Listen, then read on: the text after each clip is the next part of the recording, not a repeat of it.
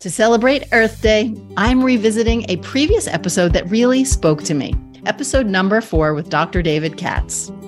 In this episode, he says, If I had to pick one patient that matters most, it's the planet. And he explains how swapping out meat most of the time is one impactful way to help care for it. Listen.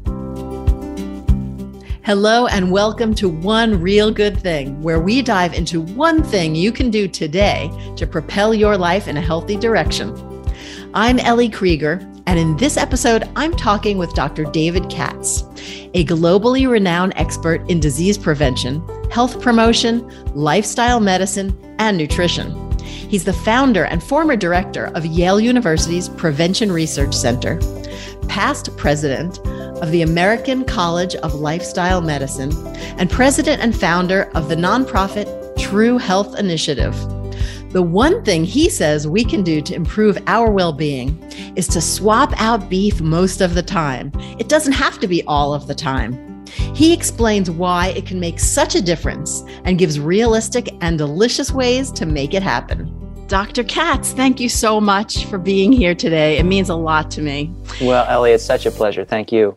And I have to just gush a little bit about how much I admire you I, by way of introduction here. I can't resist to take a minute to do this, but I've really long looked to you as a reliable source of information on cutting edge issues in nutrition and health.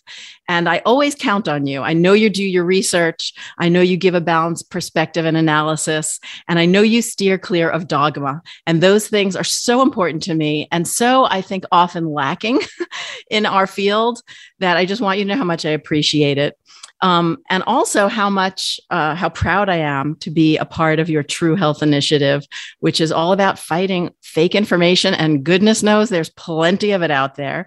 But also it's about highlighting consensus among health experts, among the many health experts. And there's so much consensus. And I, I, don't want to get off track talking too much about that.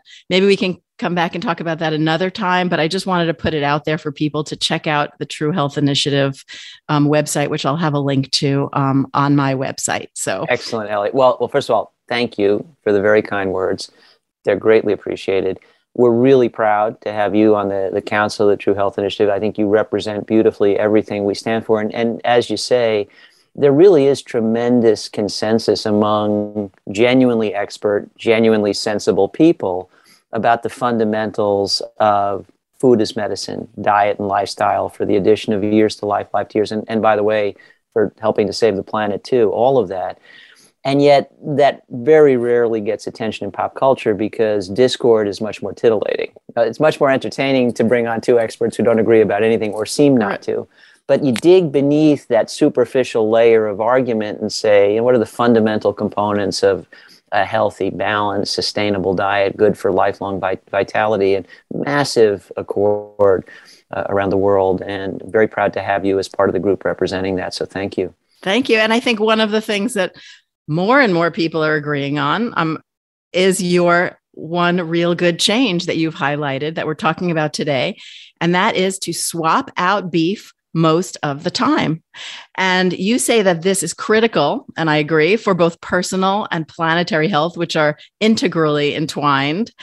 And uh, can you enlighten us a little bit more about why, how, why this is such an important change to make at this time? Let's do it now. Let's do it this week. Let's do it today. Yes, and and you know, frankly, it, it's a really important issue this time uh, what's good or bad about nutrition is always bounded by prevailing epidemiology and context and the specifics of a population. So, you know, for instance, in, in, a place where people are still subject to protein deficiency, and, and sadly that does still happen in the world, Horn of Africa, Sudan, uh, more meat would be a good thing. And, and frankly, some of the meat the world produces should be sent there because there it can alleviate real harm. But the times we live in are a time of 8 billion hungry Homo sapiens on the planet, a time of climate change, a time of melting ice caps, rising seas, diminishing biodiversity, deforestation. These are our times. And if ever you're going to address the imperatives of health, you have to do it in your own context. I was asked a few years ago in an interview with NPR how bad really is red meat? That was the question. That, that, that was the headline. And when they ran the, the interview, that's what it was called. How bad really is red meat? And I said, well, you know, if you, if you speak to some of my more ardent colleagues, they will want to talk to you exclusively about saturated fat and, and tell you why red meat is a source of saturated fat. Saturated fat is the root of all dietary evil, and here's why. But that's not me. And if you talk to others of my more ardent colleagues, they'll want to talk to you about animal protein exclusively and tell you why that is the root of all dietary evil, and here's why. But that's also not me. My view is that we have diets that tend to be excessive in animal food and deficient in plant food. And these are trade offs people make. Uh, one, one of the questions that often drops out of nutritional epidemiology is instead of what? So people who eat more meat first of all, it tends to be pretty bad meat, right? It's often highly processed. You know, we're, not talking, you know, lean game. We're talking, you know, hamburgers and hot dogs and pepperoni and so forth.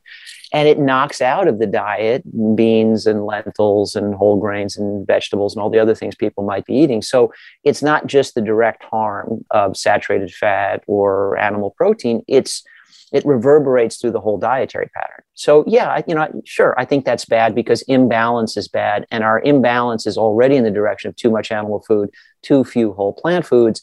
Eating more meat exacerbates that imbalance. But for me, to answer that question, I want to look through three lenses, not just what are the direct effects on human health, but what are the effects on planetary health. And frankly, I think that's my greatest priority these days if I had to pick one patient that matters most, it's the planet because there are no healthy, vital people who don't have a healthy, vital planet to call home. And, and so, you know, frankly, that's that's the imperative that looms greatest in this time. And then the third is what is the net effect of how we treat our fellow creatures who also have a right to live their lives? Looking through three lenses, my answer was, well, you know, pretty bad because it's very clear from the environmental scientists I've spoken to, and, and we have many of those too on the True Health Initiative Council, Ellie, world leading experts in the environmental impact of, of behaviors and diet. Very clear from their perspective that beef is almost off the charts with regard to environmental footprint uh, in two areas that matter most. And there are others too, but the two that matter most are greenhouse gas emissions where it, it's actually you have to put beef on a log scale to compare it to almost anything else. I mean, it, it, it the, the production of beef for human consumption results in much more greenhouse gas emissions than any other food. And similarly, the production of beef for human consumption uses more water in its production than any other food. And those are two critically rate limiting concerns as, as we look at the environment. And then we could add a third. The global appetite for beef is probably the single leading driver of diminishing biodiversity. It, it's the principal reason, for example, why the Amazon is being burned down.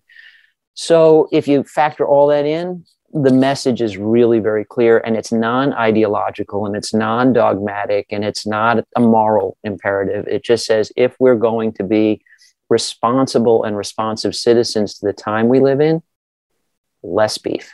Yes. Wh- wherever you are, less is better.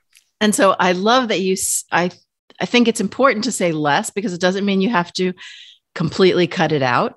And I think it's meeting people where there are, where they are, which is part of your mission of your mission and success as well. And so I think we'll talk about the hows in a minute. Um, but the other thing that I think is interesting about this is that it's instead of what I think is the very important question. And I'm always thinking, well, what's for lunch? Right. And I think ultimately that's what people want to know. Right. And so if they're accustomed to having a roast beef sandwich for lunch or leftover meat from the night before or whatever it may be, well, now what? And so I think I would love to dive into a little bit of those issues because I think the whole instead of what thing gets missing a lot from nutrition recommendations. Oh, cut out carbs, but instead of what. Right. Uh, and what are you going to eat instead or whatever. So i think that's critical.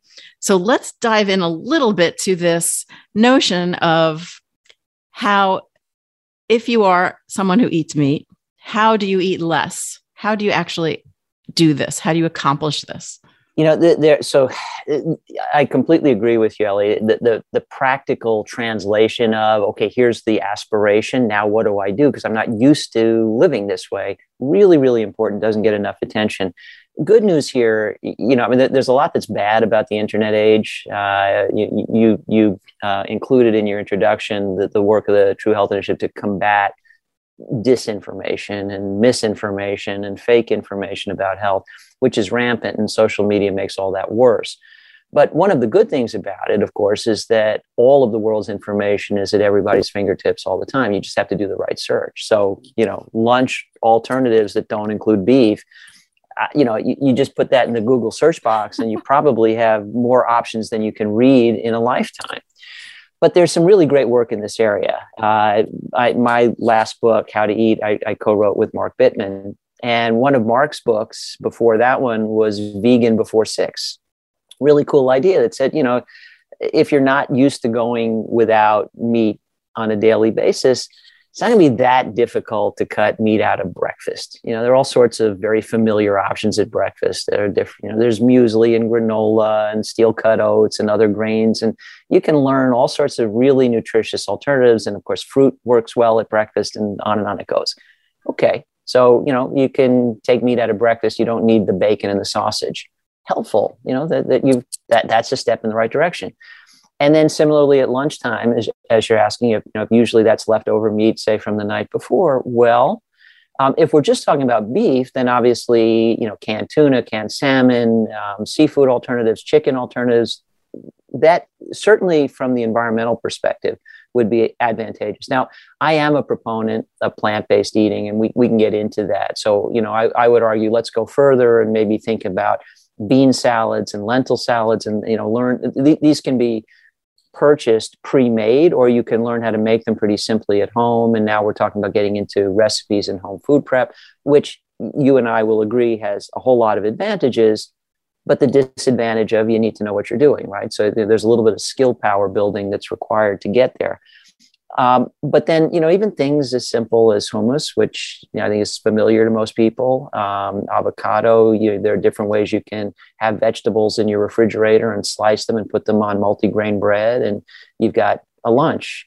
Uh, and and you know one of the concerns people tend to have is well you know I, I need to eat meat at every meal because I've got to have protein, and that's misguided thinking.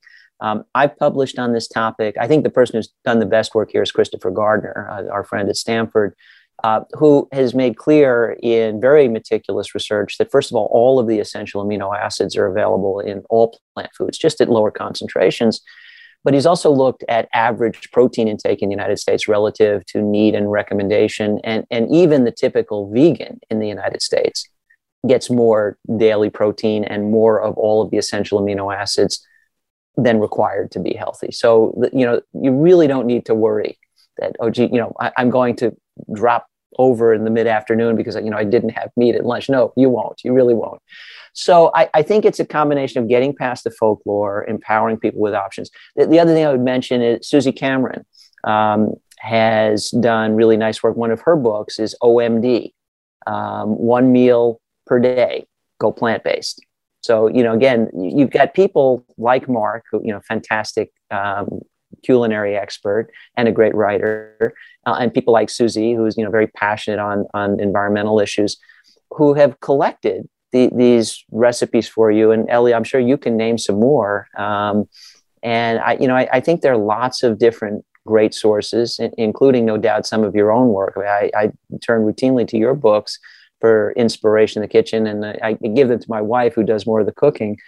Uh, but I, you know, I, I, really don't think there's any shortage of options. I, I think what it requires is a willingness to make the transition to say, you know, I, I like eating beef, but I'm willing to eat less because I look around and I see the current reality. And I want to be part of the solution rather than part of the problem. And to be part of the solution, less is better. So I'm going to do less and I'm willing to learn how. I think it starts at the in the shopping cart. Yeah. So literally, I think so. A couple things here. Love your suggestions. I, by the way, have so many plant based and non meat lunch options, dinner options in all of my books and free on my website as well. Um, so in the shopping cart, like you say, fish of all kinds, whether it's canned fish like tuna or salmon, uh, fresh fish, frozen fish. So making sure those things are in your shopping cart because you tend to cook what you buy, Right. right? So starting there. And one of the things that I notice about people who may stop eating meat or stop eating animal products is that they often don't get necessarily the minerals. It's not so much the protein, but beef actually gives you quite a bit of iron, magnesium, zinc, these kinds of minerals. And the foods that you really need to eat instead, when we're talking about that, to fill that out, which is not that difficult to do, is beans, nuts, and seeds. Right. Um, so I say get canned beans are like my right hand food. Yeah, no, agreed. So you just get some pre-washed greens and you throw some chickpeas on there and make a tahini dressing, and you have a gorgeous, delicious, compelling fast salad that has plenty of protein and plenty of minerals. So it's these kinds of things that you can do starting at your shopping cart, at your shopping list to explore some of these foods, which don't have to be labor intensive. And I think people also have that misconception that any of this is labor intensive, which it absolutely doesn't have to be.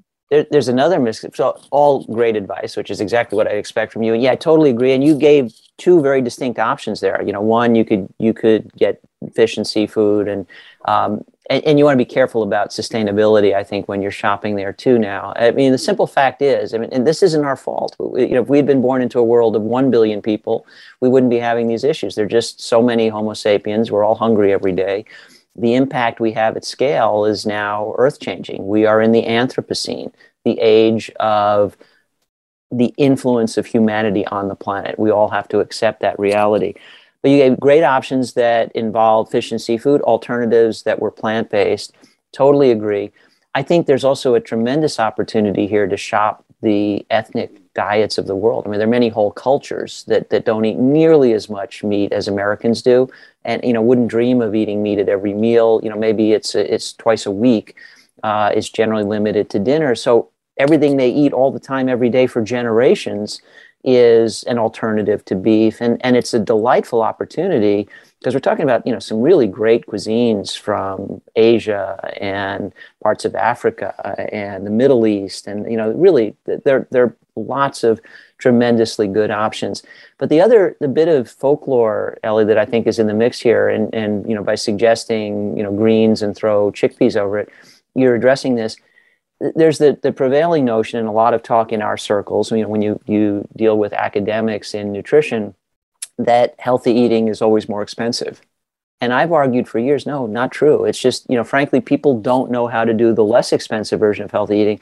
For instance you know everybody who complains about the cost of food buys hamburgers and steaks they're spending money on man deli meats those are much much more expensive than beans and lentils beans and lentils are the unbelievable bargain of the food world. You know, arguably among the most nutritious foods in the world, incredibly sustainable. You know, because they're really minimal environmental footprint, and oh by the way, uh, much less expensive than what they can substitute for. So you know, if you eat less beef, more beans, better for you, better for the planet, and better for your pocketbook. I mean, you know, triple win.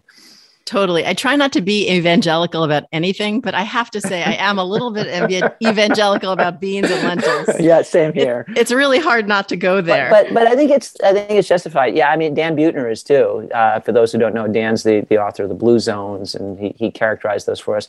And looking at the very diverse diets of these five populations around the world, one of the most salient commonalities is lots of beans and lentils. So uh, Dan tends to preach the same gospel.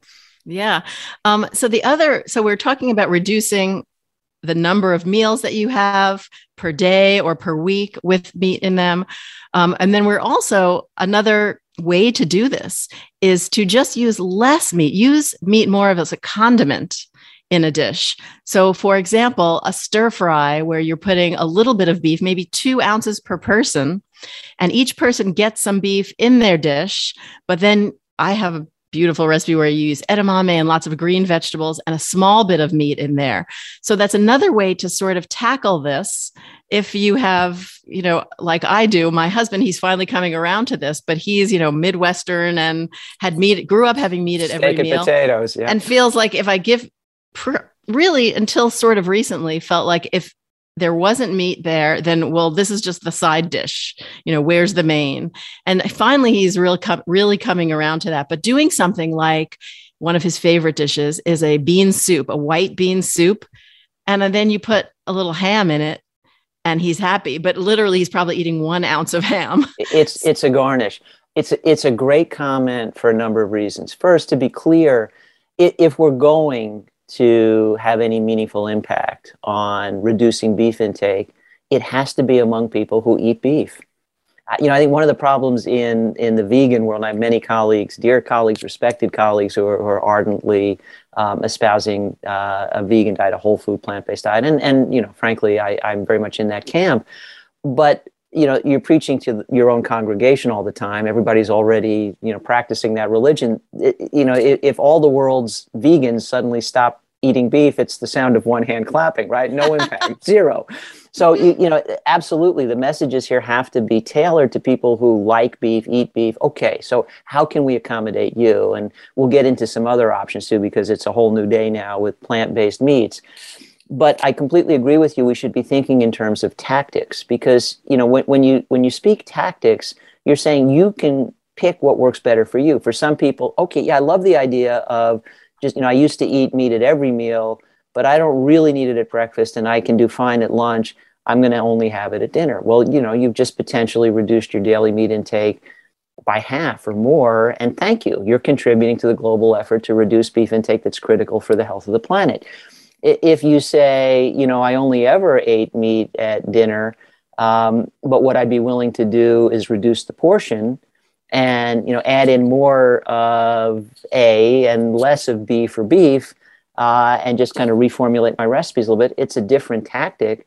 But thank you to you too, because you're also, you know, essentially joining the team you know team earth and, and doing what's necessary for the planet the you know in terms of the, the, the degree of reduction required ellie it is important people understand the eat lancet commission report on food people planet very scholarly work uh, it was commissioned by the the eat forum uh, run by gunhild stordalen in norway um, but in collaboration with the prestigious Lancet Medical Journal and, and a number of leading scholars were involved environmental scholars, nutrition scholars like Walter Willett. And their conclusion was that industrialized countries around the world needed to reduce beef intake by something close to 90% to stay within environmental boundaries, what the earth could tolerate for this to be sustainable. Because after all, you could say, well, eat as much beef as you want now, and then the next generation will starve. Well, those are our kids. That's just, you know, that's just not acceptable. We, we have to be looking generations ahead, our kids, our grandkids, and, you know, and, and then what follows and and so with a rising population in particular th- those reductions are pretty steep and what that says to us i think is that anybody who's a concerned citizen of the world anybody who wants our kids and grandkids to have a world that is at least as vital as the one we have now needs to sign up for this and then the question becomes what am I willing to do? How much am I willing to do? And what way of doing it? What way of making a contribution works best for me? And I completely agree with you. For some people, it would be, yeah, I can be plant based one meal a day. For some people will be vegan before six. And for others, it's I can reduce the relative proportion of the meat in a meal and make a you know a plant slant one meal at a time. Uh, and I'm not going to give it up entirely, but I'm still helping this global effort to make the planet vital. Count me in.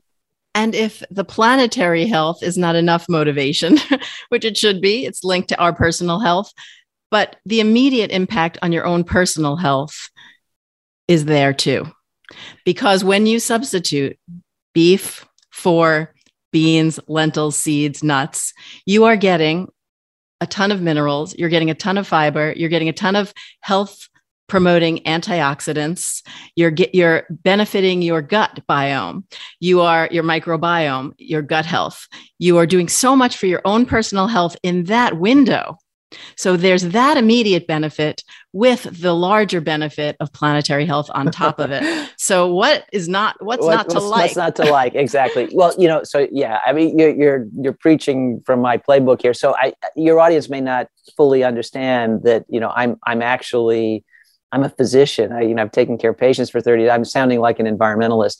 You know, that's just because I, I, I am deeply concerned about what's happening to the planet. I, this is one of my favorite planets. I, really, I, really, would like to take good care of it. I mean, I just can't imagine a future without an Amazon rainforest. I, you know, the, the extinctions that are coming so fast. I mean, it, it's just deeply disturbing.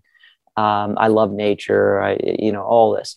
So, uh, you know, I sound like an environmentalist, and I think that's okay. I, I routinely tell colleagues when I'm at the podium, uh, I was before the pandemic, I presumably will be. I, these days it's via Zoom, but, you know, what by whatever forum, I, I tell colleagues, you know, in 2021, you are no longer entitled to call yourself a health professional unless you include advocacy frequently and ferociously for the health of the planet, because there are no healthy people on a ruined, uninhabitable planet.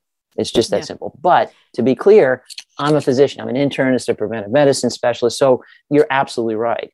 And and again, you and I both steer clear of dogma and ideology. When we tell you that your health will be better if you eat less beef, it's not because beef is evil. It's because our diets are animal food excessive and imbalance is bad for human health. That you know, if you were to pick the one word that best defines eating well or doing anything well, it's balance. You, you want to be in balance with your native adaptations. So, for example, lions are in balance with their native adaptations when they only eat meat. They are obligate carnivores. And my horse, Troubadour, is in balance with his uh, adaptations when he eats oats and grass and hay and never needs to see a piece of meat.